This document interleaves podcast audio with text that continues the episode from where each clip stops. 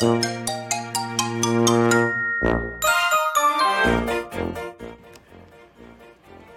はやがて上がっていた。はいどうも。青森の兄改め青森の兄です。お兄ちゃんだよ。ということで今日も楽しく始めていきたいと思います。あの楽しいといえばですねあの先日4月1日にスタイフ感謝祭2023っていうのが開催されまして、えー、すごくですね、えー、配信する側としても聞かせていただく側としても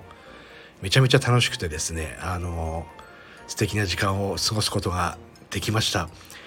あの交流もですねなんかすごくできた感じがあってコメントもたくさんいただいたり、えー、皆さんの配信を聞かせていただいたり本当にですね最後のライブも面白くてあの主催者の片岡澄也さんはじめ配信された方、えー、皆さん聞かれた方本当にありがとうございました。お疲れ様でした。また来年があったらね絶対にこう参加したいなと思います。はい。その中でですねあの今回のお話なんですけども兄がこう短歌をこうお話ししたんですがその短歌をこう読んだ時にこうコメントにですね、えー、短歌を読んでコメントをくれたり、えー、スタイフで短歌部みたいなのがあってもいいんじゃないかみたいなお声をちょっといただいたので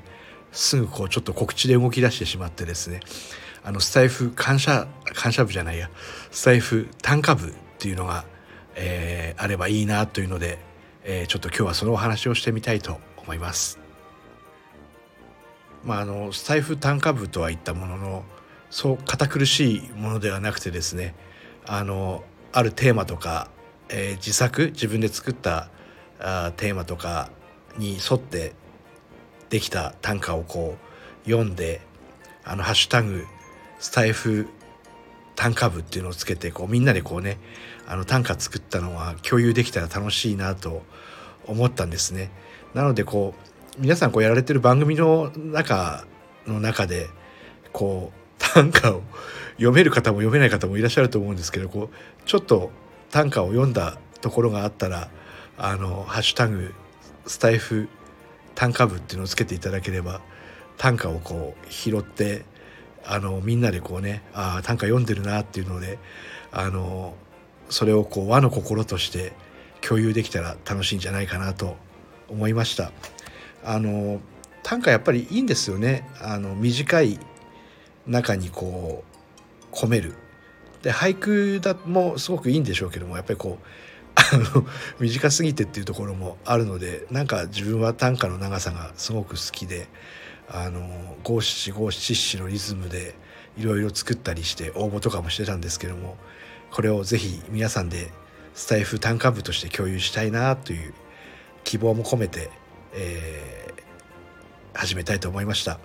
あのまあ兄はこう続けていくのであのスタイフ短歌部が一人になってしまってもえー、兄は淡々とこうね、えー、楽しく短歌を作り続けて、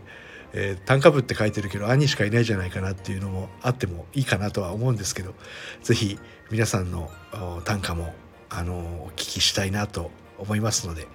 えー、できた方は短歌とかどっかで挟んでいただけるとすごく嬉しいです。そんな感じでですね。はい。ではえー、スタイフ単価部のお知らせでした。ありがとうございます。